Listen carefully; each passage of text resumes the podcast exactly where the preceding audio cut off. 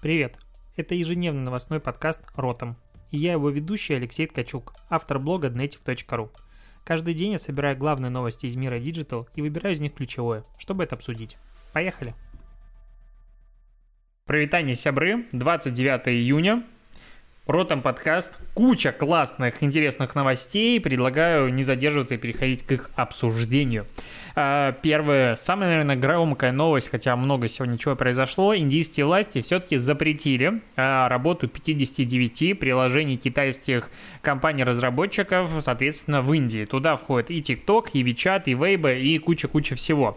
Это на фоне того, что э, Китай китайские э, инвесторы инвестировали в индийские стартапы и, в принципе, IT-отрасль за последние несколько лет. Я видел статистику, более 5 миллиардов долларов, и, в принципе, а, решили завалить деньгами развивающийся рынок для того, чтобы все интересные новые решения как бы э, нагнуть и забрать себе.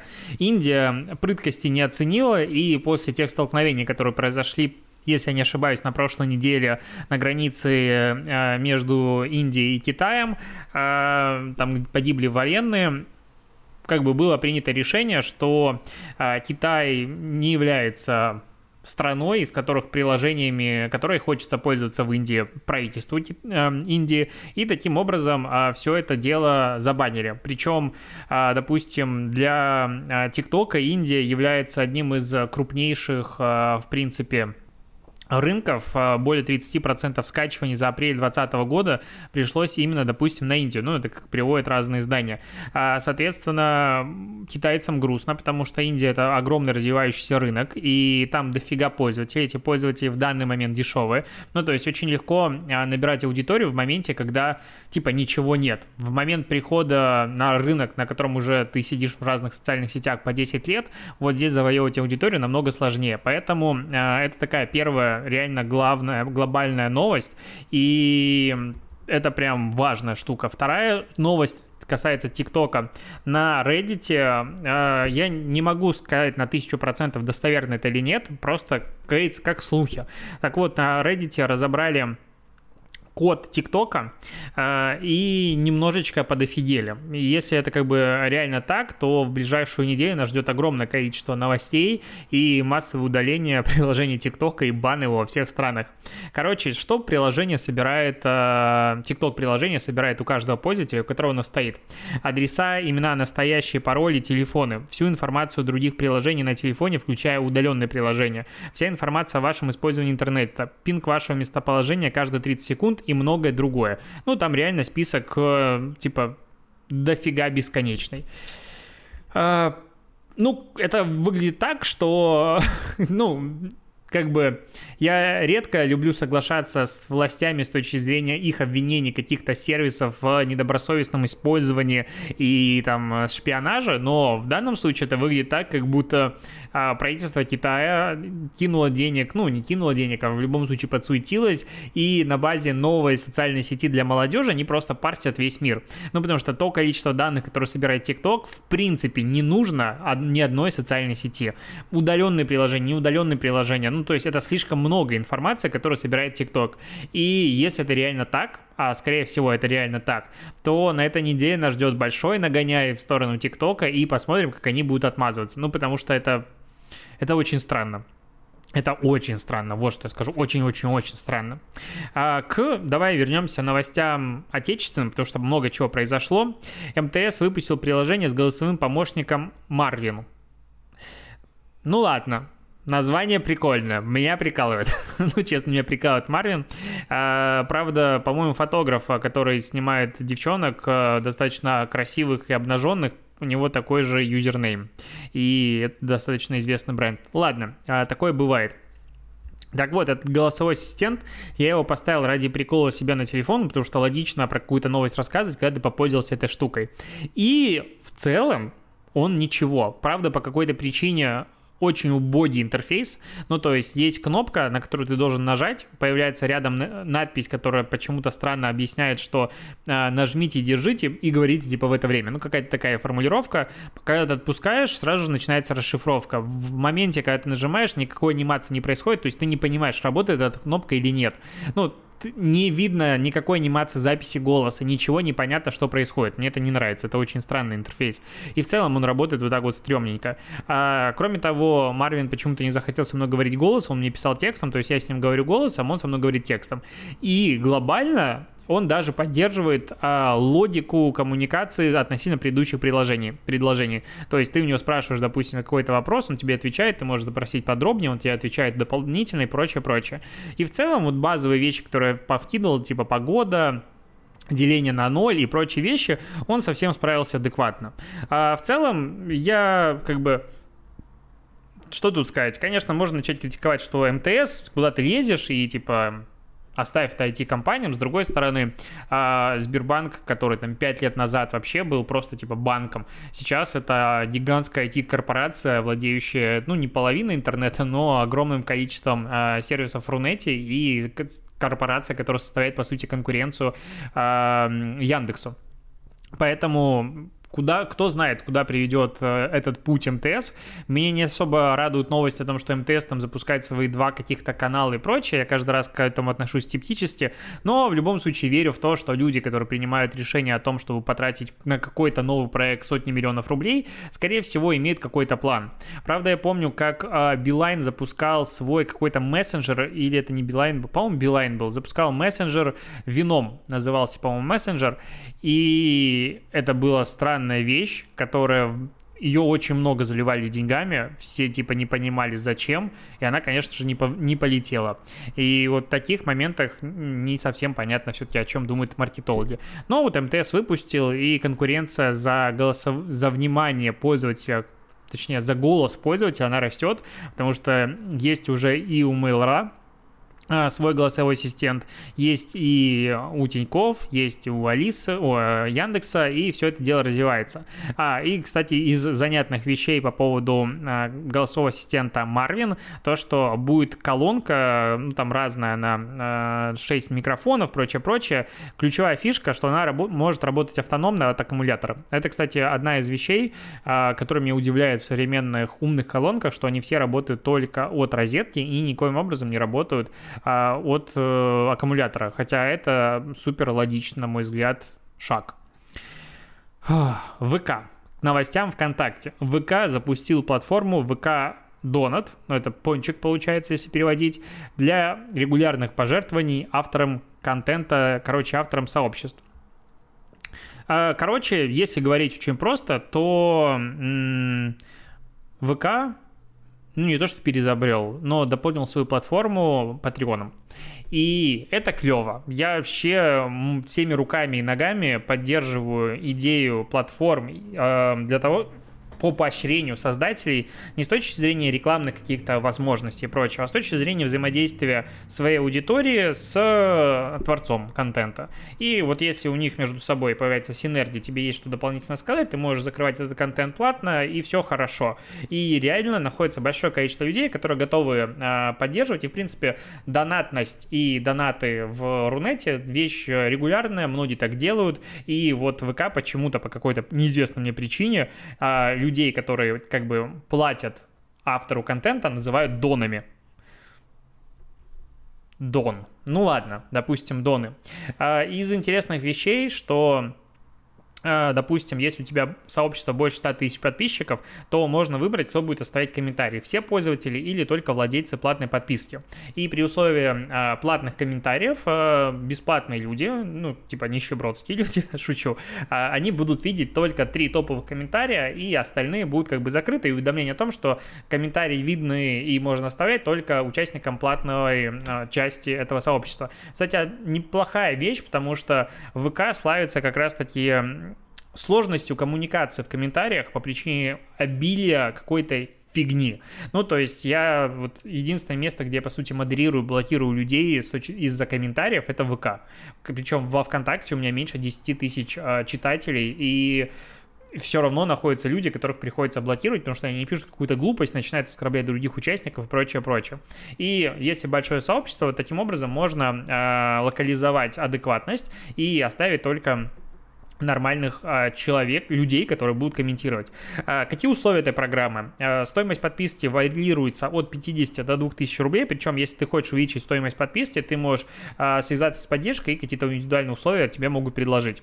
А, вывод осуществляется либо на банковскую карту, либо на ВК Pay. На данный момент это подчеркнуто, что на старте, то есть сейчас пока стартовая комиссия 5%, дальше, видимо, будет выше. И это действительно одна из самых низких комиссий, а, которая есть на рынке, потому что мой, моя комиссия Патреона, насколько я помню, 9% сейчас составляет, потому что у меня какой-то там расширенный пакет с разными а, уровнями доступа. При этом, если ты будешь выводить деньги на карту и платишь еще сверху 2,3% комиссии, плюс 25 рублей. А если на ВК Pay, то без комиссии, но вывод с ВК Pay на карту еще 3% сверху. То есть как бы, э, ну, нельзя говорить о том, что это прям 5% комиссия, будет выше, ну, суммарно, окей, нормально. А, можно делать закрытый контент э, для своих сооб ну, читателей, только который будет доступен, опять-таки, хотел сказать патронам, но нет, тут доном. А, есть уже несколько сообществ, которые подключили себе как раз-таки а, подобную систему. Это а, сообщество Чилик, но здесь не видно, либо не видно, либо они не отображают количество а, пользователей, которые уже задонатили, у них 50 эксклюзивных записей есть. И Дюран, ну, крутая группа, у него 7 донов. На данный момент, вот когда я записываю спустя полдня после запуска, есть 7 донов. Это в сообществе на 829 тысяч человек. Ну, то есть, и в принципе, лояльность к Дюрану достаточно высокая, на мой взгляд, но но люди пока не вписались в это дело. А глобально я считаю, что направление очень классное, то есть его, конечно же, хейтят, потому что ВК скатился и прочая какая-то лажа, ну, это, на мой взгляд, очень глупая вещь, и а, да, ВК в какой-то момент упустили, на мой взгляд, инициативу, я про это регулярно говорил, но дать возможность монетизировать свой контент вот с помощью такой вещи для авторов уникального контента реально классная вещь. Для пабликов, да, для пабликов как бы они ничего на этом не заработают и не должны там зарабатывать. Я вообще считаю, что если ты воруешь контент, то какого хрена ты на нем должен зарабатывать? Чуваки, окститесь, как говорится. А вот э, владельцы уникальных сообществ э, с авторским контентом пускай зарабатывают, и я буду только счастлив, если наше общество станет обществом, в котором э, авторов контента, уникального контента будут поддерживать другие участники при условии, что они хотят это делать. Как бы все супер логично и нормально. Газеты мы покупаем, журналы мы покупаем. Почему мы не можем покупать какой-то контент в интернете на постоянной основе, если автор а, для тебя творит? А, к Яндекс.Дзену. Яндекс.Дзен начал тестировать два новых формата контента. Это галереи, и истории. Галерея — это объем до 10 фотографий, и под каждой фотографией текст до 1000 знаков. Это как раз для DIY, каких-нибудь инструкций, рецептов и прочего. Ну, в принципе, классная штука, и наверняка сейчас большое количество э, рецептов появится в Дзене, потому что это удобно таким образом оформлять. А вот с историями все повеселее, потому что они будут отображаться на главной от блогеров, на которых ты подписан, и авторов, которых ты часто читаешь. Вот такой штуки как бы нигде нет.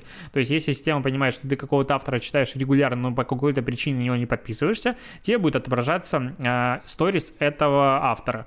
А в целом, э, ну, истории работают точно так же, как и э, обычные классические до 15 секунд автоматически перелистываются, хранится 24 часа все максимально логично. В целом Яндекс.Дзен постепенно превращается все больше и больше в полноценную социальную сеть. И, ну, я не вижу здесь ничего плохого. Опять-таки, конкуренция в таком а, случае это круто. Там есть большое количество блогеров, которые зарабатывают на рекламе, которых можно делать нормальные интеграции. Правда, вот типа про ТикТок все говорят, а про Дзен мало кто говорит. Про Дзен, условно, есть такое ощущение, что говорит сам там Дзен и небольшое количество каких-то медиа. А с тем учетом, что там реально есть аудитория, она платежеспособна, она покупает, есть кейсы успешные, и все это можно делать, это все а, с адекватной аналитикой, статистикой. Ну, а, я даже знаю, что есть агентство блогерстве, которое занимается продвижением а, блогеров на Яндекс.Дзене и привлечением к ним э, ну, э, рекламных денег. Классно. Еще к новостям из России. В Госдуме предложили обязать новостных агрегаторов оплачивать контент СМИ. Ну как в Госдуме. Депутат Антон Горелкин а, планирует изучить зарубежный опыт. Короче, на днях я тут а, рассказывал о том, что Google начинает платить э, некоторым изданиям в Австралии за классные статьи. А во Франции, насколько я помню, тоже пытаются обязать а, агрегаторы новостные а, донатить а, СМИ. И я тут как бы с одной стороны согласен, с другой не согласен. То есть здесь речь идет э, параллельно о двух направлениях. С одной стороны агрегация новостей, и вот когда, допустим, Яндекс берет какую-то новость себе на главную страницу и дает тебе безумное количество трафика оттуда, то чтобы он тебе еще и доплачивал сверху, ну это как-то странно. Но дальше идет речь про Яндекс Турбо страницы, э, которые, по сути, забирают себе контент и там его показывают, и, по сути, ты перестаешь быть э, владельцем контента. Вот это я в очередной раз подчеркиваю, как создатель именно контента на сайте, я считаю, что свинство, и сам не хочу ничего подобного подключать, ни Яндекс Турбо страницы, ни AMP от Гугла, потому что я создаю контент, который перестает быть моим я его отдаю площадкам. И там уже, как алгоритмы хотят, таким образом они поступают. Меня это немножечко раздражает. То есть, если я прихожу в Инстаграм, я понимаю, зачем это я делаю. Там нет, потому что у меня есть блог, и он грузится прекрасно быстро. В нем классная верстка, в нем все хорошо. А AMP, а допустим, страницы и турбо-страницы, они очень упрощенные, имеют набор функций, соответственно, они упрощают опять-таки материал. И нафига я плачу за тот же редактор сетка, зачем я запариваюсь материалами, непонятно в таком случае. Так что в этом плане я согласен, но с точки зрения агрегаторов платить за то, что они показывают какие-то новости, это странно, потому что они именно отдают а, ссылку на а, сайт издания. И это опять, я считаю, что немножечко странно. А, есть у меня рубрика «Дно дня» называется. Вот она, наверное, актуальна здесь, потому что помнишь пилота, который посадил самолет на кукурузное поле? Он в какой-то момент стал чуть ли не национальным героем, потому что это реально был... Ну, это классно. Короче, не буду оценивать тот поступок, ну, не то, что поступок, эту ситуацию. Вот он был героя. И сейчас этот герой э, активно слил свою репутацию в унитаз для прогрессивной части страны, потому что он снялся в рекламе поправок в Конституцию, в которых говорит следующее. Если командир, командир показал себя достойно, ведет корабль в нужном направлении, справляется со своими обязанностями, у него должна быть возможность оставаться командиром. Ну, все мы понимаем, о чем речь. Я не, опять, этот подкаст не увожу в политику, но это максимально странно. Либо ему денег столько занесли, либо он там, ну, отстрелян на голову сильно патриот, но, короче, чувак снялся в такой рекламе, все немножечко в шоке, и здесь традиционно, наверное, должен сказать следующее, что наши ожидания, наши проблемы. Вот а, люди там мне иногда пишут, что я там скатился, и я говорю, ну, чувак, прости, что подвел тебя, но я тебе ничем не обязан. Также этот пилот, по сути, никому из нас ничем не обязан, потому что наши, его, точнее, политические взгляды, его мировоззрение и прочее, прочее, они живут отдельно от той ситуации, э, в которой он показал себя героем.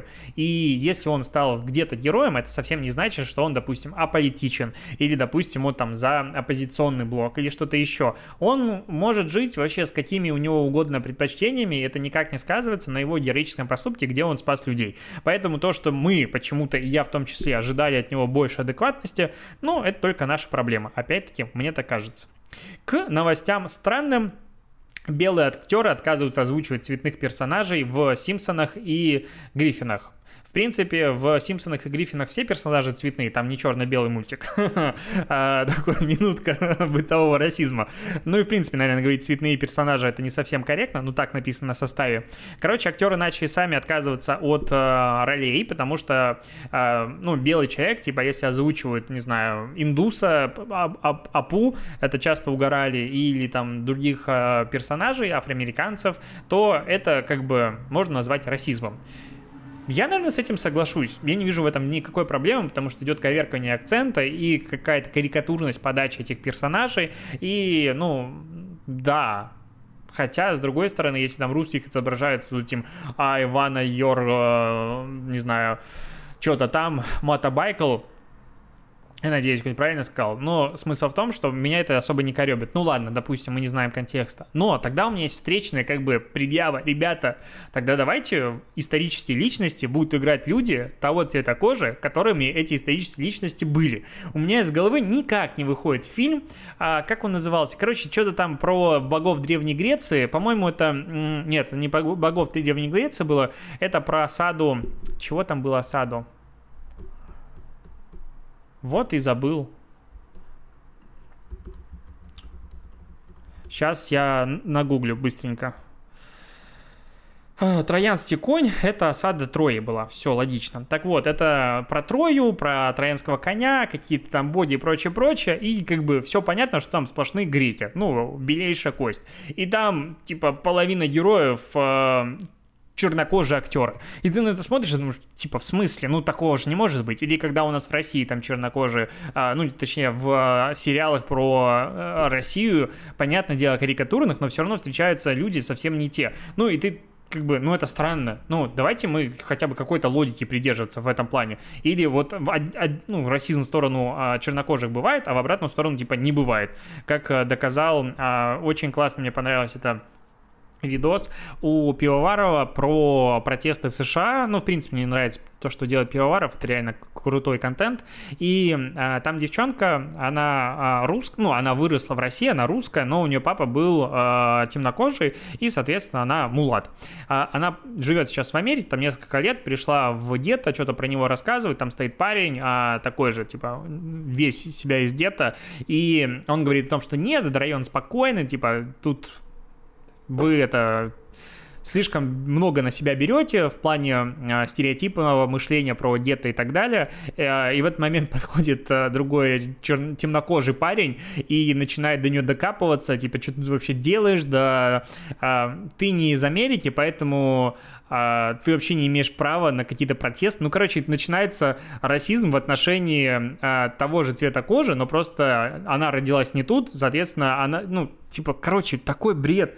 Почему я про это говорю в этом подкасте? Сорян, давай поговорим про маркетинг, потому что у меня еще есть маркетинговые новости на сегодня. Допустим, Microsoft, а, только что появилась новость о том, что он в том числе отказывается от рекламы на Фейсбуке, и вот это как раз уже такой звоночек, потому что Microsoft, на секундочку, это огромнейшая IT-компания, которая, ну, как бы, вот есть Facebook, есть Microsoft, и тут они хлоп, и типа, можно сказать, ссорятся, ну, потому что а, когда Coca-Cola отказывается, Coca-Cola не ходит там, не здоровается с Фейсбуком на каких-то тусовках, ну, точнее, здоровается, понятное дело, но это разные форматы бизнеса абсолютно, FMCG и IT-компания. А Microsoft такая же IT-компания, и она, типа, ну, накидывает э, говнеца Фейсбуку, и сейчас, видимо, все топовые рекламодатели 100% остановят свои рекламные кампании, иначе будет это выглядеть очень странно.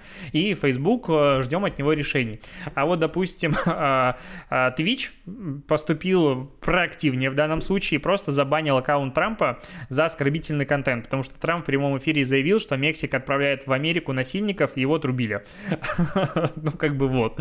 А Reddit заблокировал про трамповское комьюнити у себя в обсуждениях, потому что тоже, типа, они неправильные это, ну, не хочу лезть в политику, но, блин, тут что-то, мне кажется, уже попахивает, типа, мы не дадим тебе вообще нигде говорить. И есть ощущение, что вот такая жесткая позиция в отношении, типа, текущего президента приведет только к тому, что, э, да, есть какое-то большинство, ну, не большинство, есть активная прослойка э, американцев, которые действительно там Трампа ненавидят и так далее, но, возможно, есть какая-то молчаливая э, часть аудитории, которая скажет, так, чувака банят везде, чувака везде выкидывают, делают, возможно, это не просто так. И наоборот его поддержат. Ты знаешь, как запретный плод сладок. Поэтому посмотрим, к чему это все приведет. Но то, что конфликт между Белым домом и а, крупнейшими IT-компаниями, соцсетями он нарастает, и нас впереди ждет реально какая-то очень интересная развязка, это 100%.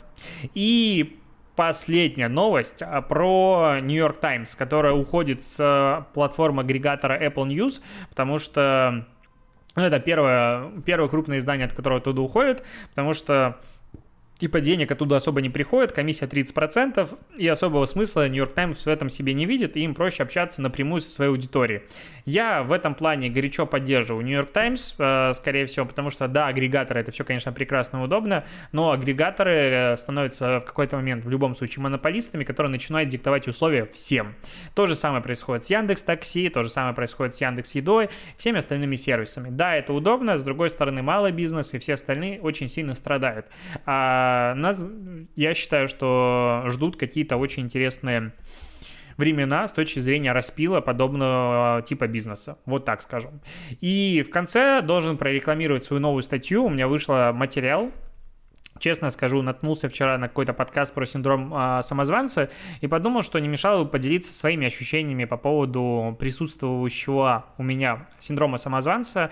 Э, я ну, написал, короче, все свои мысли, что он у меня есть, как я с ним борюсь, как я с ним живу, и по каким э, пунктам его можно узнать, и что делать всем остальным.